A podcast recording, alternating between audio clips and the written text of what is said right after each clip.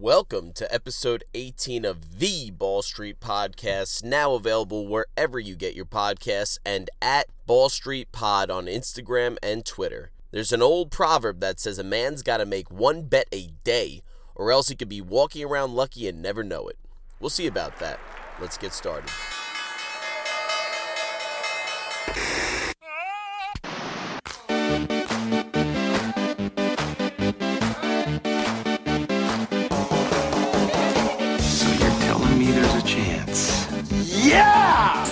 Possibility of successfully navigating an asteroid field is approximately 3,720 to 1. Never tell me the odds. You don't know where I've been, Lou. Oh, my God.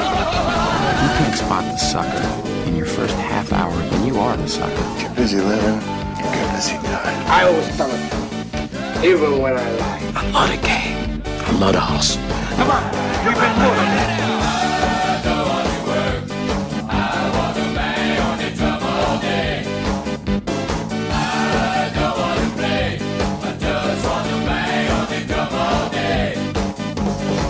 What is up, my Ball Street elites? Yes, my essential workers. What is up? What is up? Oh man, welcome back to episode 18 on August 13th at approximately 8 in the morning in the recording studios of the Ball Street Podcast, which of course is my car, the Jeep Cherokee, in the abandoned parking lot in Bloomfield, Connecticut. Where exactly is that? Who knows? And of course, as always, I am your host, Jake Lennick, here, spitting facts all day, every day, twice on Tuesday, three times on Wednesday, and even more on Thursday mornings. And, ah, have you ever had mornings like I am having currently? You know, you wake up early, the birds are chirping, the sun is out, the clouds are parting, and you just feel great. You're coming off of some great beats on gambling. You, y y life could not be going better. Except, oh, wait, that's not the morning I'm having. Yes, the latter is all true. It's a beautiful day. I woke up early. I feel great. I feel great while I'm podcasting. I feel fantastic sitting here talking to you. However, as far as good beats go, hell no. Why can't anything go my way ever? Just once I would like to know the good life. Just once I would like to know how it feels to not get the raw end of the stick. I make all these great bets. Great bets. Before the game, the bets that I make are fantastic. They make a lot of sense. And then something happens. And it's not even the fact that the team that I bets on just loses. If they lose, it's a loser. And you know what? You live and you learn, you crash and you burn, and you move on. I'm okay with that. The problem that I have with the bets that I place is that they inspire hope. And hope is the worst thing that can happen to a guy like me because I am a romantic. I am an optimist. And in terms, that makes me stupid. So when a bet is a loser, I become hopeful. And then the hope turns into a distorted reality. And then if some sort of comeback or anything starts to happen, I start to believe that I might actually win. Let me explain. Last night, I had a little parlay going. I had the Minnesota Twins. They rolled. It was the easiest bet I ever made. Now, if I only made that bet and I made it a single bet and I just put my life on it, I'd be here, I'd be sitting here as a smart guy who made a smart bet who won a lot of money. But no, I can't just do smart things. I see the word parlay. I see the word parlay and my mind's just like, wait, I could take that lock and make it even more profitable by taking a stupid bet versus the hottest team in baseball when I bet on the Toronto Blue Jays playing at a field that they don't even call home against the Miami Marlins, who some may argue are the hottest team in baseball. Now, let me explain to you what happened in this game in case you don't know what I'm talking about, in case you didn't understand how hope was inspired. The Blue Jays immediately go down 8 0 by the third inning. Okay, happens. You lose some, okay? But of course, I don't stop watching. I see things through. I don't give up. I'm not a I, like I'm a loser, but I'm not a loser, you know what I'm saying? Like So I try to see things through. They go down 8 nothing. Before I know it, two home run, two two run home runs in two innings. All of a sudden it's 8-4, then 9-4, then 11-4. Then the Blue Jays go back and they make it 11-6. And then all of a sudden it's 11-8. And then all of a sudden it's the bottom of the 8th. And the Blue Jays go back to back to tie it up. 11 11 in the bottom of the eighth. I'm like, oh my God, we're winning, right? Right? Top of the ninth happens. No runs from the Miami Marlins. Bottom of the ninth happens. I texted my friend. I texted Connor Burks, who was on this podcast, my, my gambling buddy. And I said, we better finish it here because that fluky man on second rule in extra innings is going to fuck us. And what happened? The Blue Jays didn't score in the ninth inning. The Miami Marlins, Don Mattingly, outmanaged whoever the Blue Jays manager is. Isto facto, I get bad beated again. How can a team make an eight run comeback and still lose? Only, only when I gamble on them. My mind is blown into smithereens. My brain is busted. I feel terrible. I should be enjoying myself this morning. I feel great. I'm in perfect health. It is a perfect 72 degrees out, partly cloudy, sunny, beautiful, no wind. And yet I'm sitting here like a mush potato, feeling like garbage. Now, one bad beat is not the worst thing in the world. Again, things happen. I'm an optimist. You live and you learn, you crash and you burn, and you move on. But this came on the heels of something that I told you guys last week. And what am I talking about? You must know what I'm talking about. If you listened to last week's podcast, you know exactly what I'm talking about. Last week, I came to you with Jake's takes talking about the PGA Championship. I said that you could take Brooks Koepka. Smart bet, guy doesn't lose. He was in the running the whole the whole time, but he ended up losing. Do- doesn't matter. He wasn't my guy. You know that. I said Jordan Spieth could crack the top 40. Didn't happen. He stunk. But I said last weekend was about one man and one man only. And who was that? Dustin Johnson. Dustin fucking Johnson. Dusty Cokes, my guy, married to Wayne Gretzky's daughter. Wayne Gretzky, one of the greatest champions. You would think that in some weird way, Wayne Gretzky's incredible athletic powers and closeout powers would rub off on Dustin Johnson through Paulina Gretzky. You would think so. But no. Dustin Johnson. I was on my way to being right about Dustin Johnson one more time. One more time after one of my greatest all time radio moments in the history of my life. I was on my way to being two for two with Justin, with Dustin Johnson. But what happened? 54 hole lead. All he needs to do is make a couple of birdies and he falls flat on his face. Meanwhile, credit where credit is due. Collin Morikawa, the the two holes, I think it was 15 and 16. 15, he he chips in for birdie, and then the hole after the drivable par four, he drops his nuts on the green. He drives it to five feet within the hole and and uh, puts in for for eagle to essentially take home the championship. Credit where credit is due. But Dustin Johnson, what the hell, man? I was on your I was on your team. I vouched for you.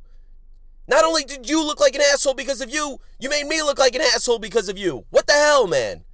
Jesus Christ. I'm losing it over here. I'm losing it. He breaks a record for the most majors blown after a 54 hole lead. And I've been on many of those. I've been on many of those. I'm upset. I'm mad. I'm angry. I'm positive. I'm an optimist. We're going to get back to it. I'm excited. But at least with a lot of bad beats comes one decent beat. One decent beat. You know, I'm a soccer guy. I bet soccer. And as you know, I've been on this podcast saying that in the Champions League, I have two teams and two teams only. One being PSG, Paris, France, French. Voulez-vous? Pierre. Yeah, that's that's what I know about France. That's what I know about France. PSG yesterday, I bet a parlay with them, another parlay, which I'm sure will go favorably for me. PSG was on the front end, Bayern's on the last end. I put a decent amount on this one. And I was ready to give up hope. PSG goes down 1 nothing early. They're essentially down 1 nothing the entire way. The entire way. And I'm like, I've seen this too many times. The better team goes down 1 nothing. The worst team just goes back in defense, suffocates the better team, end the game 1 nothing after just wanting to scroll to crawl out of your skin. But that's not what happened. And those who watch the game knows that that's not what happened. Paris, PSG, they score in like the 83rd minute to make it 1 1. And they were like, okay, we could go to extra time, or we can bully these guys. We got them on the ropes now. And then in the 93rd minute, three minutes into five minute extra time, Paris scores again to take the game, to qualify, to move on in the Champions League. The Champions League that they have never won before. This is their year. I bet on them. I told you to bet on them. Mbappe and Neymar on the same team. They must have the greatest scoring third in the world. All I have to say is Bayern Munich, you have not failed me one time. I've been on this podcast vouching for you time and time and time again. Games on Friday. Do not let me down. That's my first thought. How are you guys doing? I'm doing great, as you guys can tell. I, am sitting here and I've never been flourishing more. My mental state has never been better. I, I feel as as Jake as I possibly can. This is the most Jake I've ever felt. Ah, oh, man, I feel great. I want to move on to a storyline that's really catching my eye, though. Last week, I was on this podcast and I was telling you guys about the Portland Trailblazers and how much I love the Portland Trailblazers. As much as I am a Knicks fan, I have been on the Trailblazers bandwagon for quite some time. Damian Lillard, I always said, was my favorite non Knick in the NBA. He's been that way for about five years now. And then the Trailblazers went ahead and got Carmelo Anthony to add on to a roster full of people that I like. Terry Stotts is a coach that I like. They're just a well ran franchise, cool jerseys, cool history, all this. I was on this podcast last week telling you how if they sneak into the A seed, and this was a half joke, that they could be a dangerous A seed. It, it was almost wishful thinking. It was almost wishful thinking. I was thinking that they would sneak into the eighth seed somehow, some way, find a way, and beat the Los Angeles Lakers as a one seed. I was like, you know what? My favorite Western Conference team, them and the Dallas Mavericks, can take down the Lakers and the Los Angeles Clippers. Then Paul George and Pat Beverly decided to talk smack to Damian Lillard. And they got him mad. They got him angry. And that was a big, big, big mistake. I don't think that since that Los Angeles Clippers game, where he missed two free throws pretty much to tie up the game and go into overtime, which they ended up losing, he has scored less than 50 points in wins. He said the mentality was to go out and win every single game from here on out. And they have done just that on the back of Damian Lillard, even though that team is great and loaded, and I'm I'm all on board. But Damian Lillard has been on a different level, a different league. I saw a tweet the other day that Damian Lillard, you know he's the type of guy that doesn't look at NBA players as friends. Those are his co-workers. And those co-workers were talking a whole lot of smack and it made him mad. And they awoke the dragon. And now I'm sitting here and I'm going to tell you exactly what I said last week, but I am dead, dead serious right now.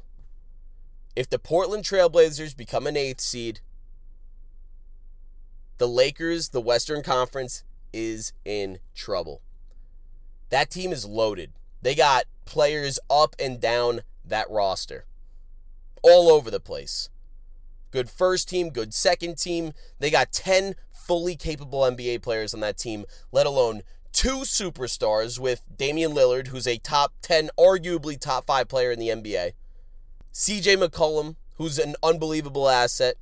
Carmelo Anthony, who's been on fire. Shocker. You give him open shots and he makes them. The guy's one of the greatest scorers of all time. They tried to oust my man out of the league. Yeah, I'm a conspiracy theorist, but yes, they tried to get Carmelo Anthony out of the league. Gary Trent Jr., bucket guy. Nurkic, good big man. Zach Collins, good role player. They could get Mario Hezonja, Super Mario, and he's a crafty six-eight forward. Sucks at defense, but he could get you buckets. Hassan Whiteside. They got people up and down this roster. The Lakers are in turmoil right now. I get it. We're doubting the Lakers because they haven't really had much to play for in this bubble, and LeBron has looked bad. He'll he'll be a different player come playoff time. I guarantee that. But the Trailblazers are every bit as talented as the Lakers. And it makes me think about other eighth seeds that came up big in the playoffs in NBA history, and two come to mind. The first one, of course, being the 99 Knicks. And I think that the 99 Knicks is actually a decent comparison to this year's Blazers. The 99 Knicks, even though the Trailblazers aren't spearheaded, their, their emotional captain isn't an older Patrick Ewing with bad knees. It's a younger superstar, Damian Lillard. But the comparison comes with it was a shortened season in 1999, and the team that finished off the 99 season with the Knicks was a lot different than the one that they started the season with. They were a lot better come the end of the season than they were in the beginning of the season, hence the A seed. It was a misleading eighth seed. The talent level on that team was not eighth seed level. Allan Houston, Latrell Sprewell, who was traded for midseason that year, Larry Johnson, Charlie Ward, Chris Childs, all these guys. Good NBA players to pair along with Patrick Ewing, who, although was old, was still a very serviceable NBA player.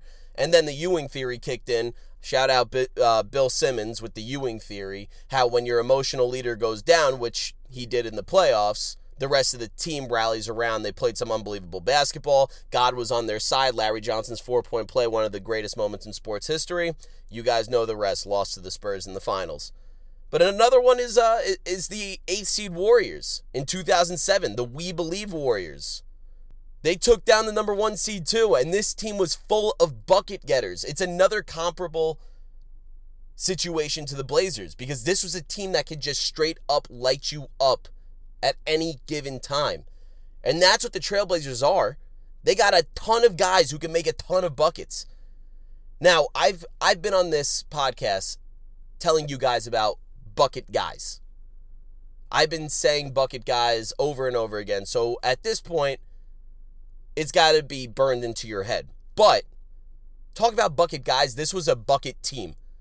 Their starting lineup was Baron Davis, Stephen Jackson, Monta Ellis, Matt Barnes, and Al Harrington.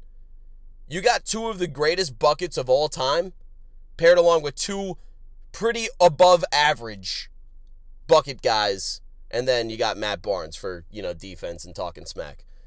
But all this talk about the Portland Trailblazers being the Los Angeles Lakers in the future. Damian Lillard about to win my guy Carmelo Anthony an NBA championship. I can't wait for all of it, but it got me thinking it got me thinking about great underdog teams, teams that everybody could rally around because the narrative is great on them. Everything is good for them. Everybody likes a good underdog story, right? So that's going to bring us to our segment the Jerry Stiller Kobe Bryant Memorial First Team All Underdog Teams. All underdog teams. Start the music.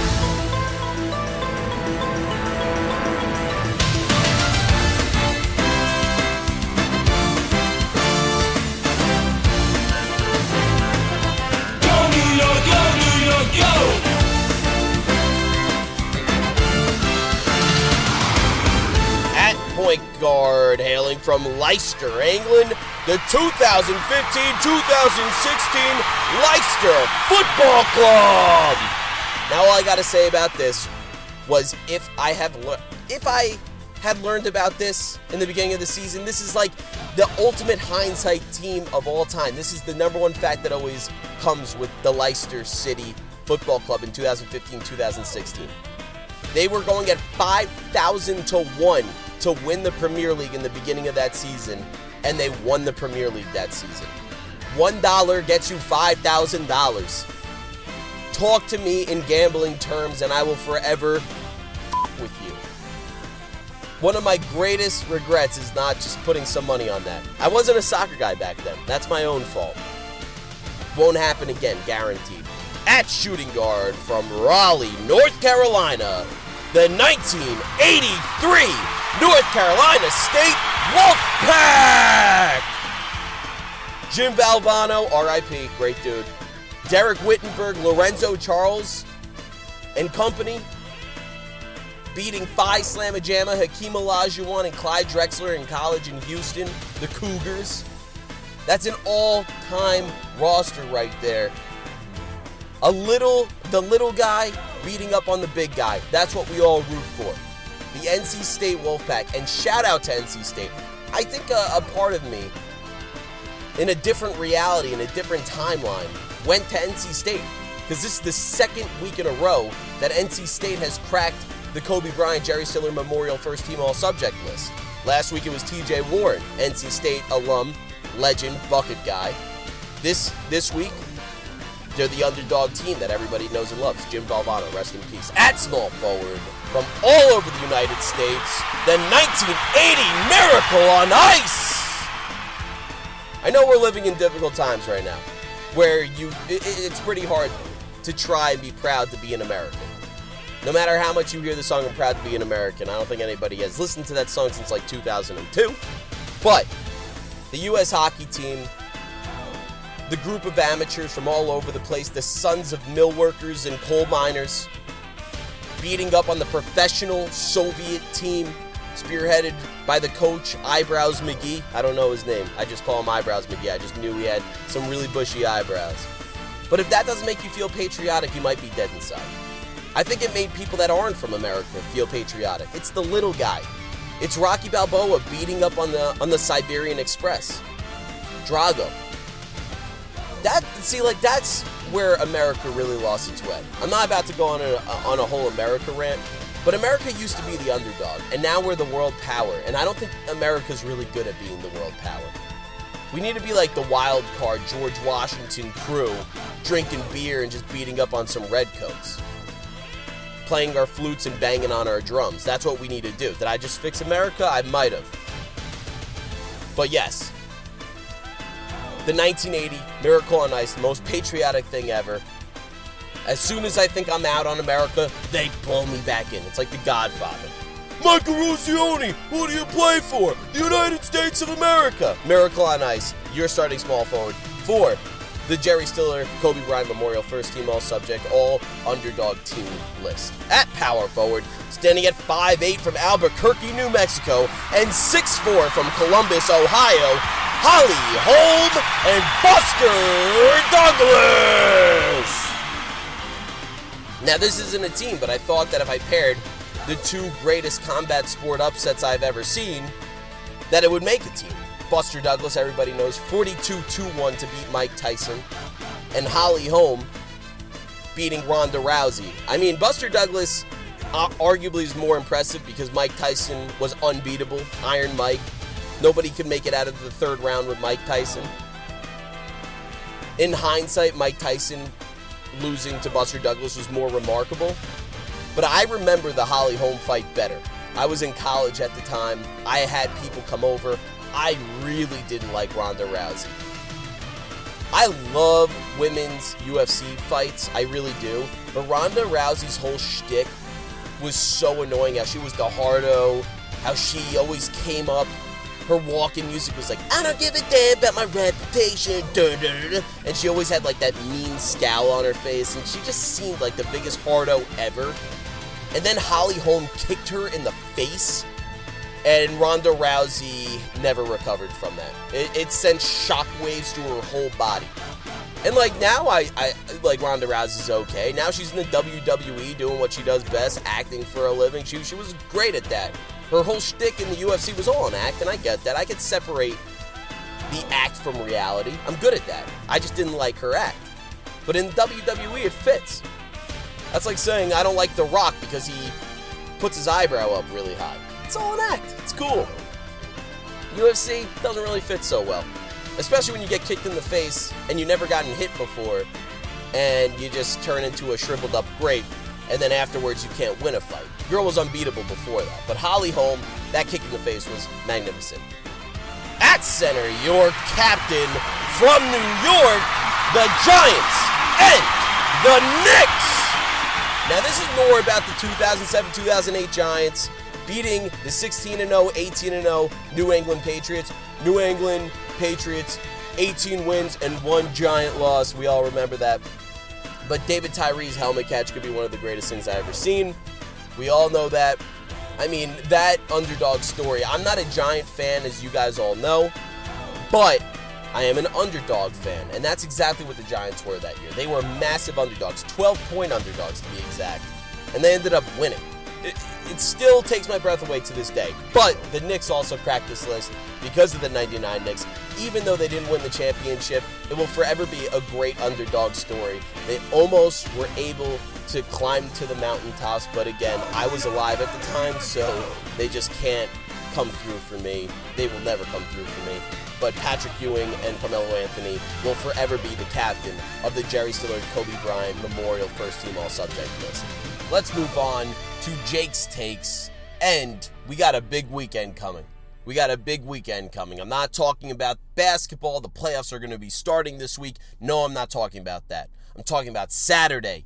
UFC 252. Man, oh man, am I pumped. I mean, last time we had a UFC event, I had Connor on here. I had Troy, our UFC expert, on here, my producer, and we cleaned up.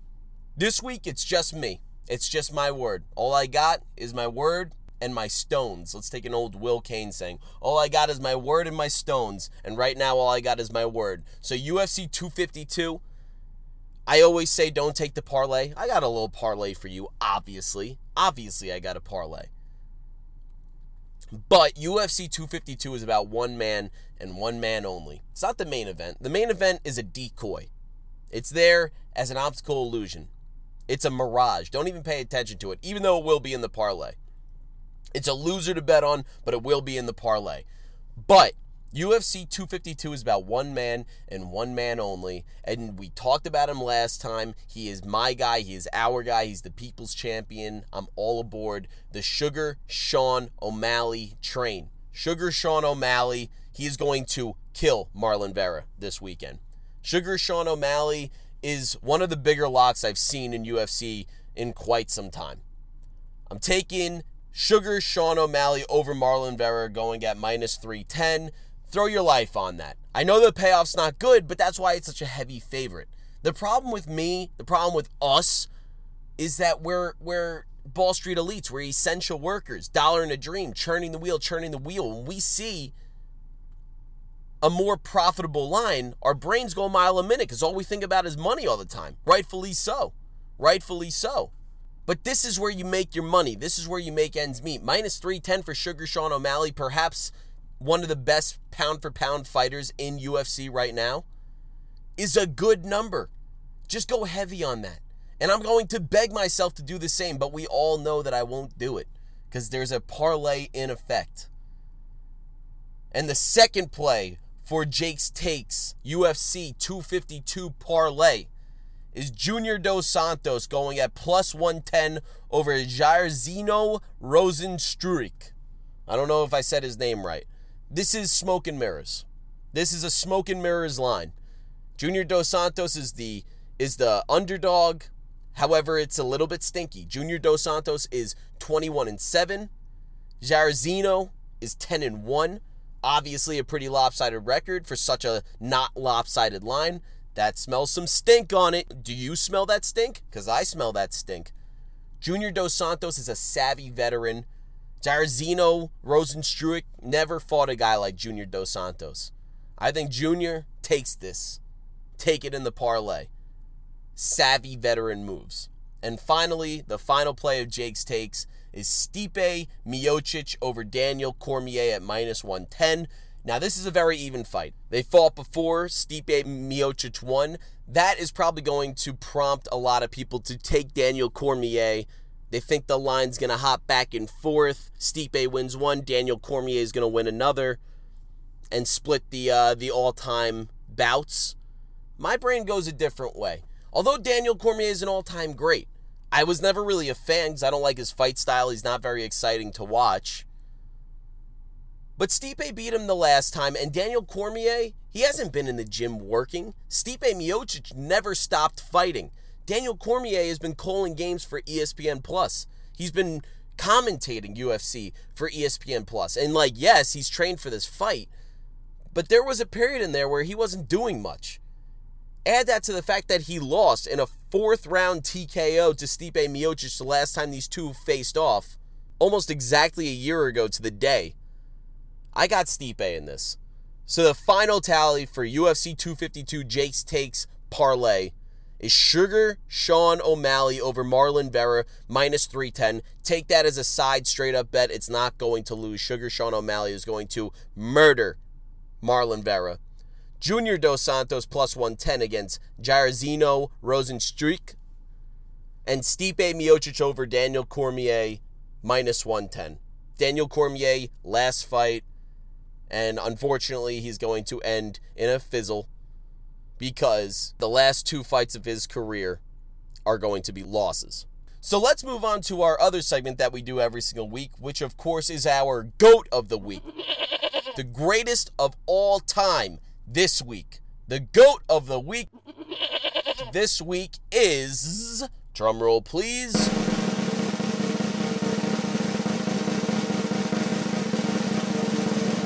Ramona Shelburne. Now, why would I choose such an arbitrary random reporter to be our goat of the week? Well, Ramona Shelburne is a person who has a lot of say in a very important thing called the NBA MVP. And Ramona Shelburne, with no conscience whatsoever, gets on national TV and says this, and I quote I voted for LeBron James because I tend to be more of a narrative based voter. And I feel like LeBron James, LeBron James, took a Lakers team that missed the playoffs six years in a row to the top spot in the West after all the dysfunction of the summer before. Now, those of you who know me knows that I have many problems with this quote. First of all, LeBron James is not the best player on the Lakers.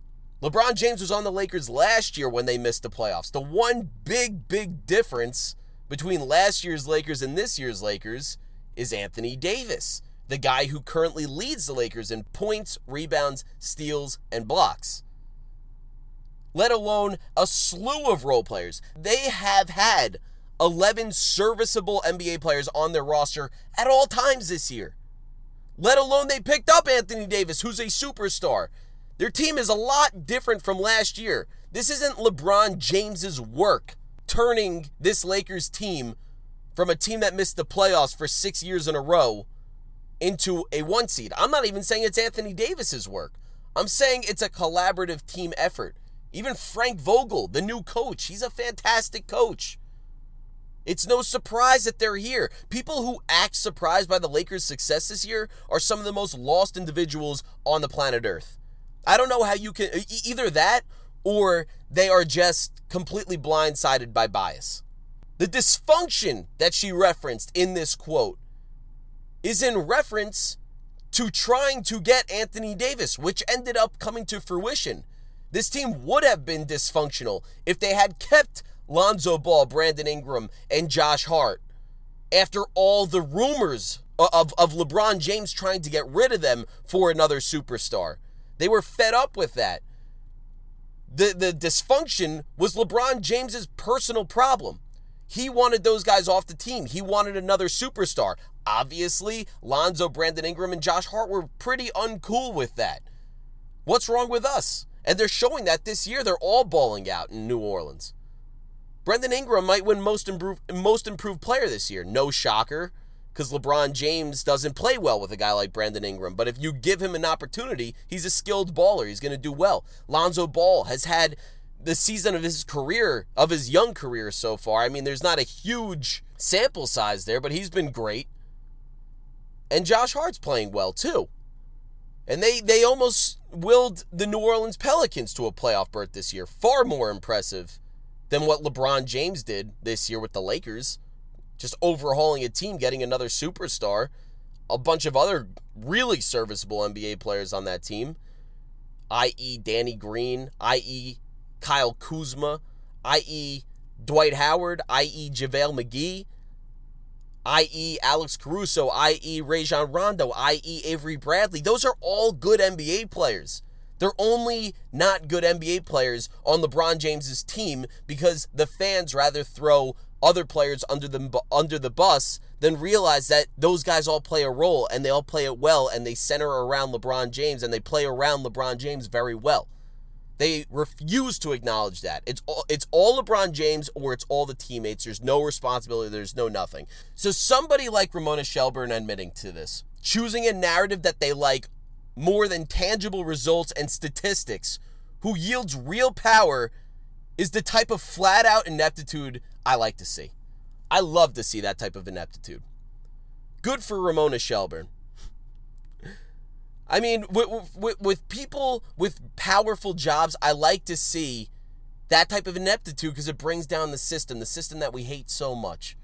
Ah, it makes me, it, it tickles me pink. It really does. I used that last week and I like it. So it tickles me pink. Ramona Shelburne, the go to uh, the, the go to the week. that type of complete dismissal for what the MVP is supposed to be. That is why she's our go to the week.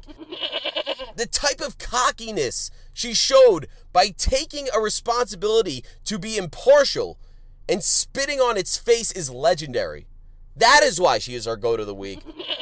Ramona Shelburne, our go to the week. Okay, you hear that. That's our final bell. And our final bell is going to come full circle. It's full circle this week. I'm going to go back to bad beats. Bad beats run my life. They don't ruin my life because I'm an optimist, positive person, churn the wheel. Dollar and a dream.